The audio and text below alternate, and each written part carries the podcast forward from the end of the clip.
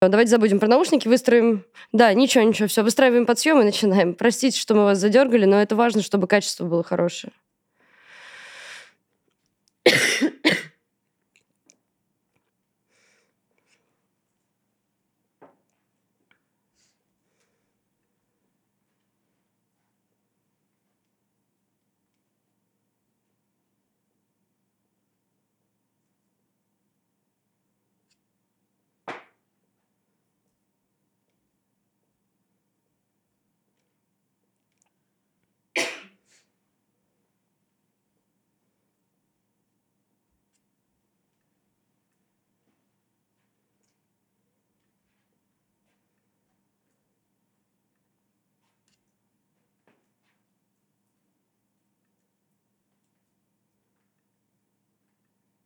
Кадыров не может отменить мобилизацию. Закон России действует в Чечне исключительно во благо и в имя интересов самого Кадырова. Россия не заинтересована взращивать новую дудаевскую мятежную армию. Он хочет быть главным рупором войны. Кадыров — это а, суперпроявление а, самой темной личности Путина.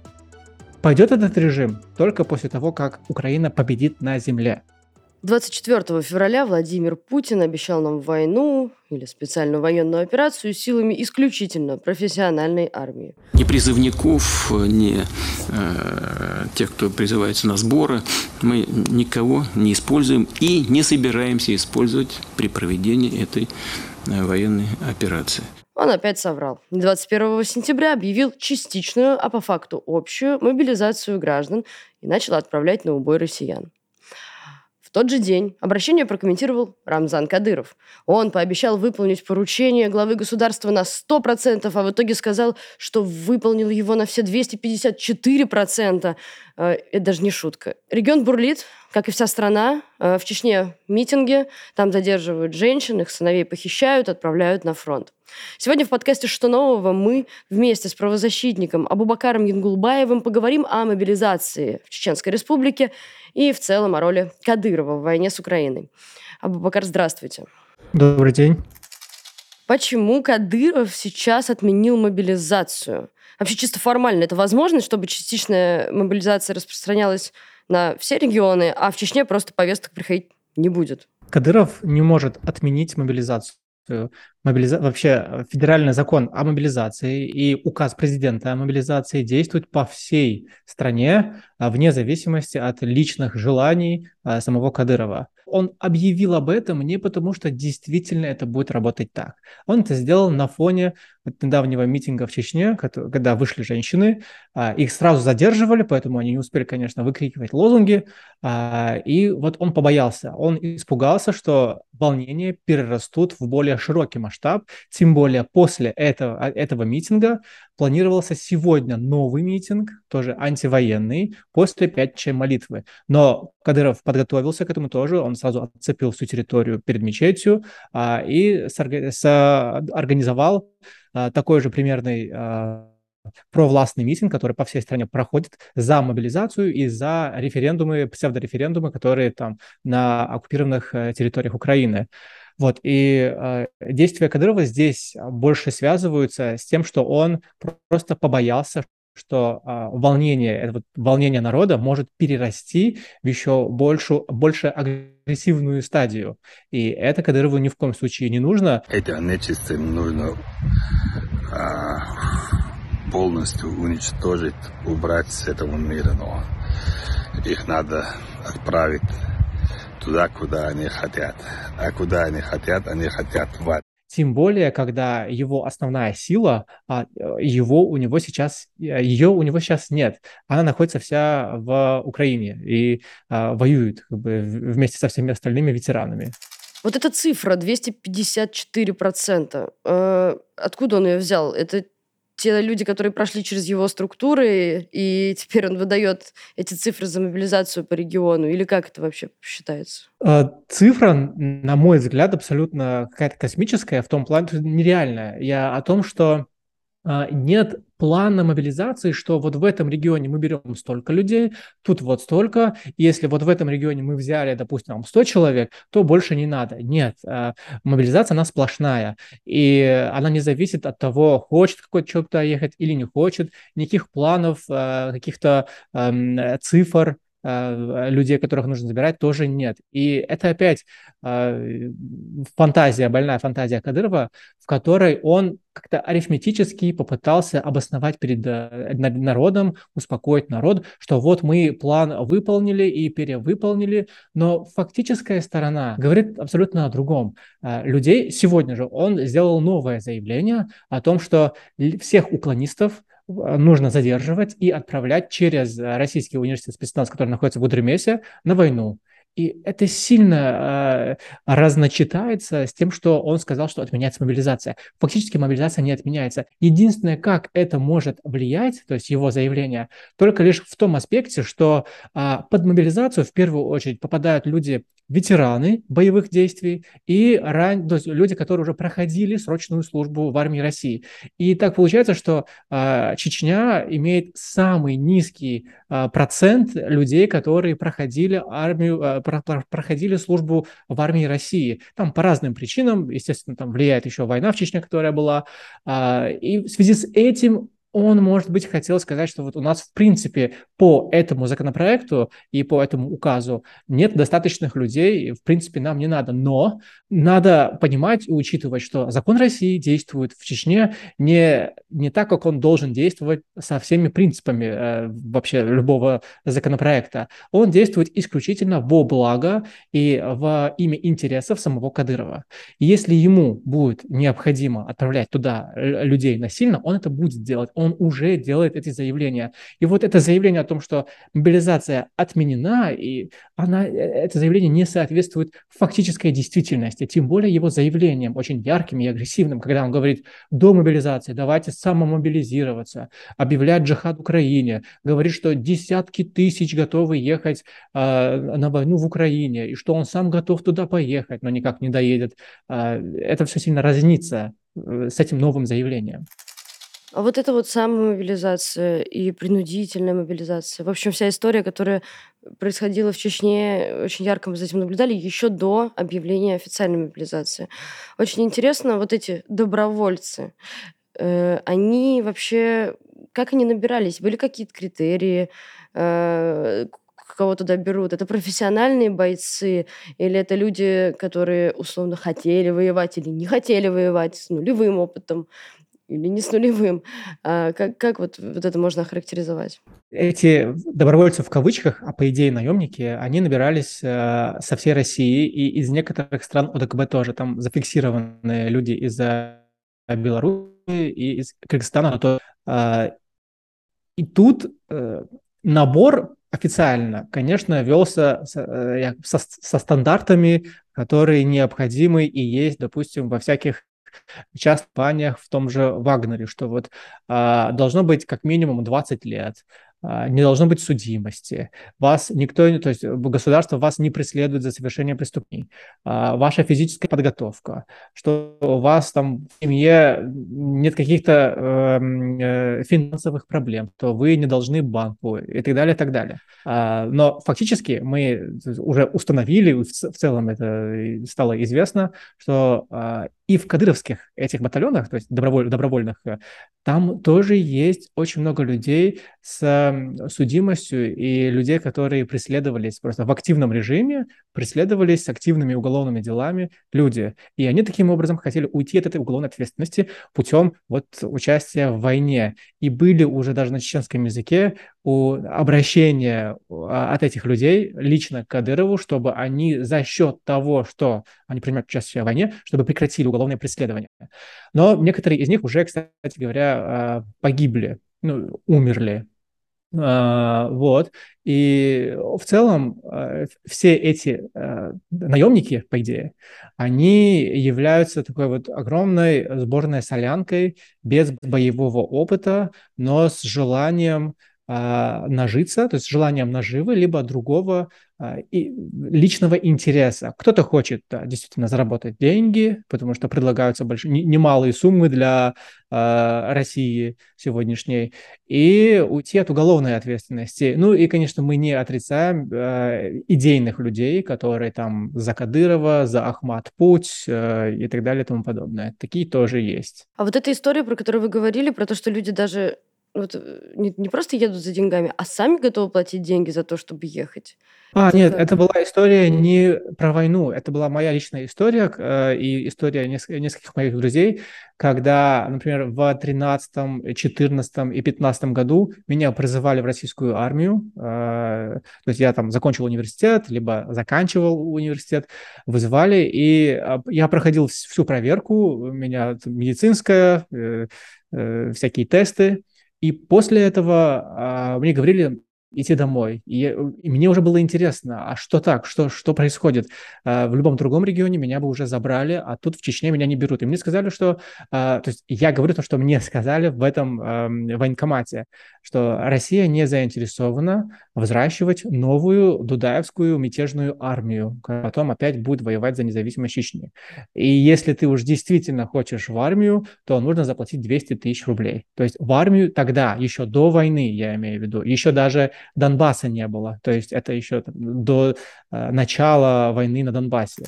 Давайте представим, что сейчас э, не желающий ехать на войну чеченец, условно, например, он выходит на митинг против этого, и его забирают на фронт. Законодательство сейчас работает так, что по уголовной статье за дезертирство можно сесть на 10 лет. Э, вот Какие меры наказания могут применяться в таком случае к чеченцам? Будет ли какой-то, может быть, самосуд? Пока каких-то особенностей не зафиксировано, мы не наблюдаем, потому что в целом изменения появились только-только.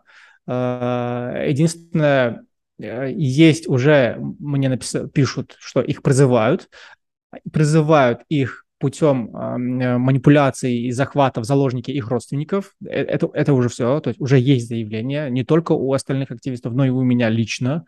А, там человек проделал такой путь, что он зарегистрировал, то есть э, снялся с регистрации регистрации места жительства в Чечне, перерегистрировался в другом регионе России, уехал в, в третий регион, и вот для того, чтобы, узнав об этом, а, кадыровская власть, они э, подобных людей берут кого-то в заложники из их семьи и говорят, приезжай, и если ты не приедешь, то вот этот человек, например, там отец или младший брат или кто-нибудь, вот он поедет вместо тебя на войну. Естественно, эти люди возвращаются, и пока они еще не отправлены на войну, но посмотрим, что из этого выйдет. И вот для таких ситуаций я уже пытаюсь проработать план а, для того, чтобы они могли спокойно сдаваться в плен, и история с ними не была связана с тем, что их потом будут менять на российских военнопленных э, с украинскими, и потом, когда этот пленный вернется в Россию, его посадят в тюрьму. Но пока говорить о том, что есть какие-то особенности в отношении там, чеченцев, которые сдались в плен, э, я не могу ничего сказать, потому что еще прецедентов не было. Кадыровские формирования в Украине прозвали ТикТок войсками. Причина такая, что якобы когда первые потери случились, были они очень крупными, они отказались воевать и продолжили участвовать в войне на каких-то таких вспомогательных ролях. А ТикТок причем, казалось бы, тут ТикТок, но он при том, что они, в общем-то, снимали бесконечные ТикТоки в безопасных местах, в общем-то, в тылу.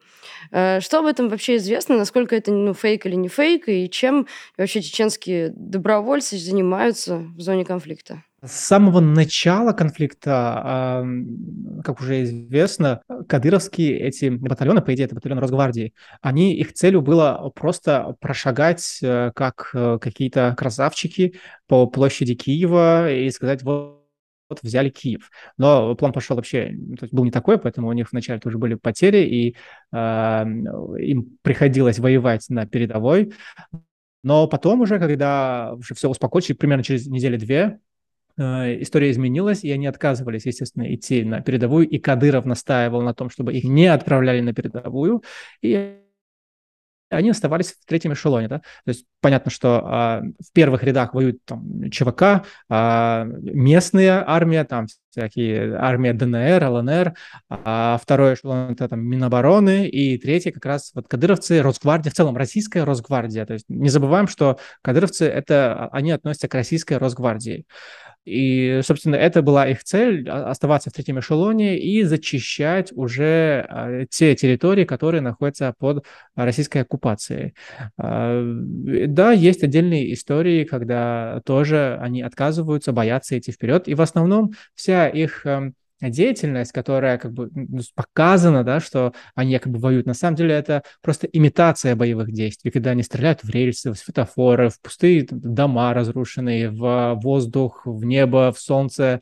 То есть вот вся эта история, и Кадыров, э, он уже, его уже поймали на том, что он начал публиковать как свежие видео, видео, которые были опубликованы два месяца назад, четыре месяца назад, то есть старые эти TikTok-видео, а, выдавая их за свежие. То есть понятно, что на самом... То есть в целом КПД э, кадыровцев, как и, и любого подразделение Росгвардии, оно не может быть э, высокоэффективным, ну, абсолютно никаким. У них нет ни самолетов, ни танков, ни, ни артиллерии. Самое тяжелое их вооружение – это э, РПГ и там э, маленькие минометы. Все, больше ничего у них из тяжелого вооружения нет.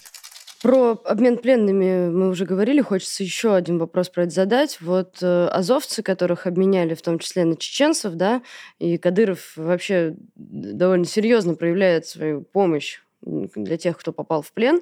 Э, вот. Из других регионов, э, уж тем более мобилизированных из там, ДНР или ЛНР, э, у людей из других регионов такой как будто бы такой поддержки нету. Например, там, не знаю, Тайру, которую, по слухам, обменяли на чеченца Адама Гриценко, да? Хочу вам заявить, что такого обмена не было и быть не может. Мой сын Адам Гриценко, он родился, вырос в Украине, он является гражданином Украины. И на сегодняшний день он до сих пор находится в плену, и он не освобожден. Ахмад Сила, Аллаху Акбар. Вот про эту историю что можно сказать? А Кадыров может спасать только лишь тех, тех своих бойцов, а, которые ему наиболее заинтересованы. Вот сейчас они хотят спасти и забрать того самого, который попал в плен. С ним снимали видео отдельно, его опрашивали, допрашивали. Он рассказывал, как он попал на фронт. Он чеченец, но он ушел не вместе с кадыровскими батальонами. Он вообще пошел через из Москвы. А, поэтому вся эта проблема. Но Кадыров старается его тоже спасти, а, как он говорит, спасти. Не знаю, как это будет в итоге. Э, я не наблюдаю того, что э, его желание помогать, э, оно не соответствует действительности. То есть он не может идти. Вопрос обмена военнопленными – это вопрос генштаба, военного генштаба России. Они решают, как, на кого, кто будет обменивать. Не Кадыров. Кадыров не относится нисколько к генеральному военному, к военному генштабу. Однако нет такого ощущения, как будто бы. Ну, то есть Кадырова настолько сейчас много, и мы видим его роль, э, ну, ведения войны. Вот это вот сам, сам объявил мобилизацию, сам ее отменил. Э, Почему, казалось бы, Шойгу же ведь должен этим заниматься. Почему так? То есть вот это вот его вообще роль э, в Кремле, она, она, ну, тоже, это был мой следующий вопрос, да, как ее можно оценить? Ну, то есть это же поразительно. По идее, это, да, конечно, Генштаб, да, конечно, Шойгу, да, конечно, не его дело, но факт, факт это показывает другое. Да, тут э, история больше о кадыровском тщеславии, когда он хочет быть главным рупором войны. Он хочет переплюнуть всех, он хочет показать максимальную лояльность Путину, что он вот самый-самый преданный, и он... Э, это такой, знаете, вообще, Кадыров — это э, супер проявление самой темной личности Путина. Что думает худшая сторона Путина, вот э, это и говорит э, Кадыров. Кадыров как глашатай, глашатай Саурона, который вот самое темное говорит всем людям. И люди на его э, радикальные высказывания э, там, могут вестись, могут верить, потому что у него они всегда какие-то, ну, там, страшные, что ли, слишком резкие. Э, так резко не говорит ни Песков, ни Шойгу, даже Путин. Но ему разрешают говорить. И такая говорящая голова нужна а, Кремлю для того, чтобы оценивать то, как вот эту информацию воспринимают там, за границей, в Украине, в России население, и исходя из этого они действуют. То есть, а, когда им не нравится то, что он говорит, и идет что-то не по плану, Минобороны официально заявляет, нет, там Кадырова там, э, Кадырова в Украине не было, нет, то, что говорит Кадыров, это там э, неправда, либо ему запрещают говорить, и либо его запрещают цитировать в, на федеральных каналах. Такое уже было, это там, об этом писали уже все. Э, Собственно, вот, и э, вся эта история с Кадыровым пытается быть на передовой информационной этой войны во, во время информационного освещения. Это сугубо желание быть э, на передовой именно в э, говорении о войне. Э, но фактически мы потом в итоге получаем, то даже с теми азовцами он говорил, настаивал на том, что их необходимо расстрелять. Завтра один день у вас есть, а послезавтра мы вас всех уничтожим. Но в итоге их даже не посадили в тюрьму, хотя в России их признали э, запрещенной организацией. Вот, так что он может говорить, но решение он не принимает. А сейчас э, в Чечне идут протесты, связанные с мобилизацией. Все говорят о том, что впервые за долгое время люди вышли против э, власти там. Э, боится ли Кадыров этой истории и могут ли эти конфликты, эти митинги перерасти во что-то большее, возгоранию какого-то народного конфликта? Пока рано говорить о том, что может ли э, эти волнения перерасти во что-то большее, потому что Кадыров пытается всеми способами, понимаете, усидеть на двух стульях. Он хочет и соответствовать тому тренду, который задает Кремль со своей мобилизацией, с агрессивной политикой, и в то же время э, он должен э, регулировать и контролировать этот накал внутри народа. Естественно, если э, в Чечне массово будут отправлять, э, чеченцев массово не отправляют, там едет максимум только лишь доброволец, и их очень-очень мало. То есть из-за того, что их мало, Кадырову пришлось собирать со всей страны всех этих добровольцев. И тут, если это будет иметь массовый характер, конечно, люди не захотят. Тем более это идет сильно в разрез той политики а, и тому курсу, о котором говорил Кадыров сам во время конфликта э, в Сирии или э, российско-чеченского конфликта.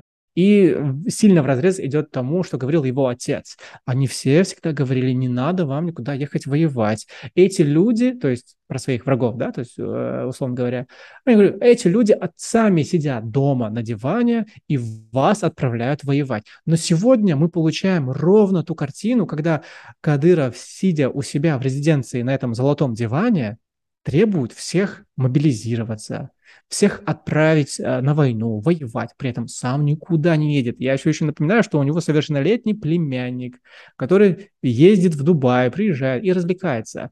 Так что народ это воспринимает очень э, ну, как бы не то чтобы странно, а даже агрессивно. То есть э, они искренне не понимают, что резко все поменялось, вся политика поменялась, и она является противоречивой.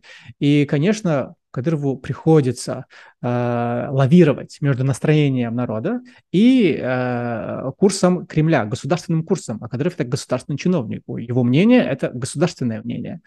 Поэтому, да, ему приходится иногда говорить, что мобилизации вот в Чечне не будет. Хотя мы должны понимать, что законы России, особенно императивные законы, они действуют на всей территории, как действует Уголовный кодекс. Хочется поговорить про кейс. Вот недавно вышло такое интервью, если можно так сказать, с какой Азиевой, которая рассказывала о мобилизации в Чечне, и там ее вызвал Дудаев к себе и провел воспитательную беседу о том, что это неправда, разбирали там буквально побуквенно, разбирали ее слова. Давайте спросим у Азиевой, которая заявила, что все там погибли, в каждом дворе у нас похороны в республике. Спросим, кто у нее погиб или знает ли она о погибших. Как э, демонстрируется работа с общественным мнением, почему в таком формате. Ну, то есть реагируется на какие-то малюсенькие высказывания в интернете, выцепляется из WhatsApp видео, да, э, и при этом проводится воспитательная беседа. То есть это не дело, не какое-то... Пред... А вот именно вот такой разговор. Как, что это за интеграция такая? Как это работает? Вообще то, что такое происходит в Чечне, что даже за призыв о том, что не надо отправлять людей на войну, мы, чеченцы, и так настрадались от этих войн, нужно жить в мире и в согласии, тем более Украина нам ничего никогда не делала, ни одной пули в адрес э, чеченской, чеченского народа она не стреляла. Даже вот эти простые пацифистские заявления пугают чеченскую власть. Что все пойдет не так, что а, их могут поменять. То есть в, в Кремле их могут поменять, потому что они не поддерживают повестку, а, агрессивную повестку а, против Украины. И тут, конечно, они вынуждены выцеплять любое инакомыслие и работать с этим инакомыслием публично. Но что я хочу обратить внимание вообще всех, кто, может быть, там далек от Чечни или как-то может не понимать, это ценности, о которых говорят в первую очередь кадровцы и в целом в России, да, то есть это же война за традиции, а против а, там либеральных ценностей Европы.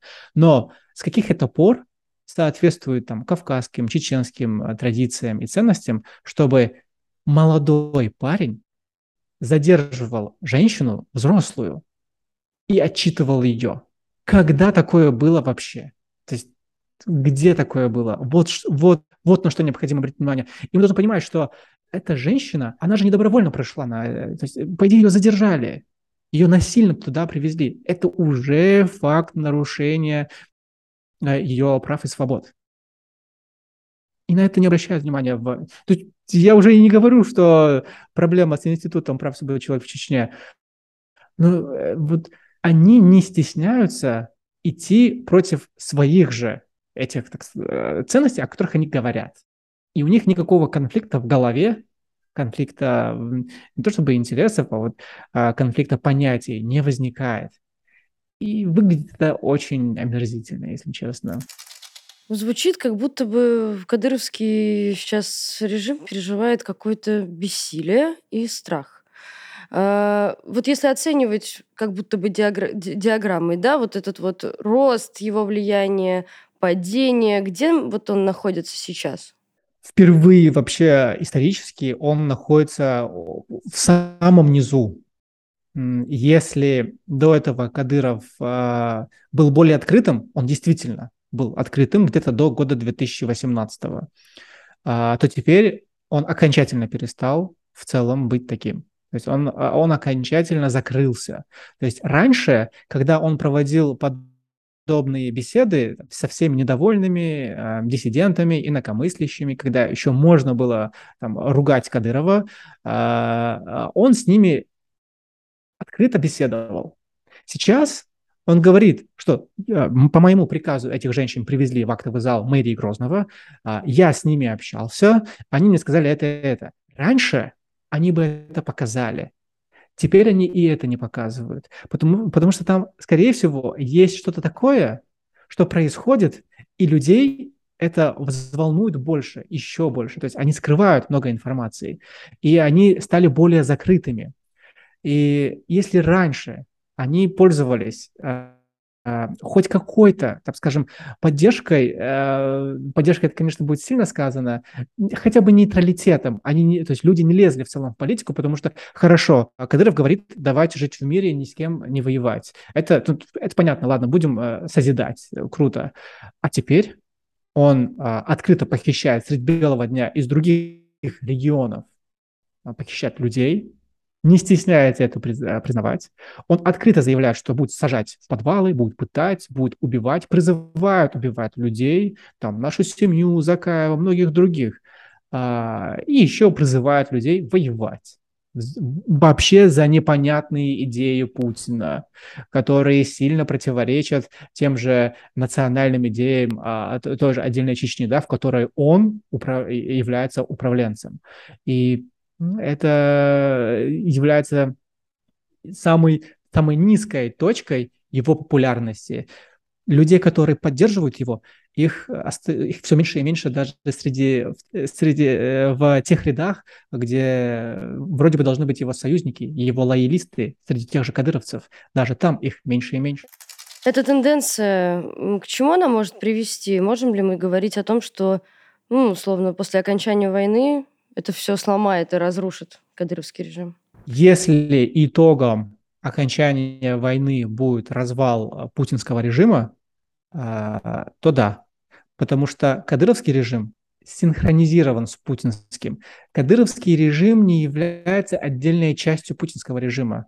Это ответвление путинского режима. То есть э, это тоже надо понимать. Так что а, победа должна произойти все-таки на земле. То есть э, Россия наступила, Россия э, начала агрессию против Украины, и пойдет этот режим только после того, как Украина победит на земле то есть на, на, начало путинского этого режима. Но э, если будут просто э, внешние изменения действующей системы, да, то есть не будет Путин, но будет другой человек из той же системы, мало что может поменяться. Конечно, будут какие-то изменения, но э, не глобальные, не существенные. Вопрос про маму. Э, что сейчас произошло. Мы знаем, что суд случился, да, и что сейчас известно, что происходит. Прямо сейчас тоже идет суд. Вчера он был, э, допрашивают э, свидетелей по этому фейковому делу якобы о том, что она совершала мошеннические действия в тот период, когда ее вообще в Чечне не было, но совершала она их якобы в Чечне. Только один единственный свидетель есть, свидетель подсудимый, женщина, которая, по идее, совершала все эти преступления и начала давать показания против мамы только после похищения мамы через 38 дней. До этого это дело было возбуждено еще в 2019 году, и с тех пор эта женщина, и зовут ее Азимова, ничего про маму не говорила никогда. И по, по тем, э, то есть и показания, естественно, у нее противоречивые, потому что она заявляет, что вот моя мать научила ее брать кредиты, хотя у нее уже есть на момент даже возбуждения уголовного дела э, за 2-3 года до судимость, ее уже осуждали за подобные действия, махинации с кредитами. А, но ни, никого это не стесняет э, в суде Чечни. Ну, посмотрим, какой будет приговор. А, и на данный момент уже опраш... допрашиваются свидетели, по... свидетели потерпевшие по этому делу о мошенничестве, которые пострадали как раз-таки от этой Азимовой. И никто из них не дает показания против моей матери. Они даже не знают ее. Из дополнительного а, мама говорит, что в СИЗО к ней обращаются очень хорошо, что ей э, присылают поддержку, пишут письма, но вот мои письма, они проходят э, контроль, то есть этот, этот э, э, в общем, проверку мои письма проходят, но их не передают ей. Я не знаю почему. То есть ничего, то есть учитывая то, что контроль, про, проверку проходят мои письма, ничего а, нет там запрещенного, но они на месте ей э, по факту не передают эти письма. А, примерно пока, пока так. Какие у вас ощущения, ожидания сейчас? А, я всегда отталкиваюсь от худшего, если честно. Если говорить не как сын Заремы Мусаевой, а как э, юрист, который отучился и уже имеет, не знаю, по-моему, 7 или 8 лет юридической практики непосредственно по уголовным делам, а, конечно, а, государственные органы обязаны вынести обвинительный приговор, а, чтобы доказать, что они были правы. Тем более тут играет роль и приказ, личный приказ Кадырова, э, который он и не отрицает. Он и не отрицает, что по ее приказу ее похитили. Поэтому как юрист я могу сказать, что, скорее всего, будет обвинительный приговор, но вот э,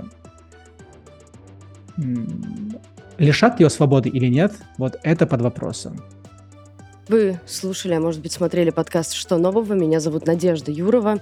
Э, мы каждый день работаем для вас и будем очень благодарны, если вы подпишетесь на наш канал, поставите этому видео лайк, напишите комментарий, или расскажете про это видео в своих социальных сетях.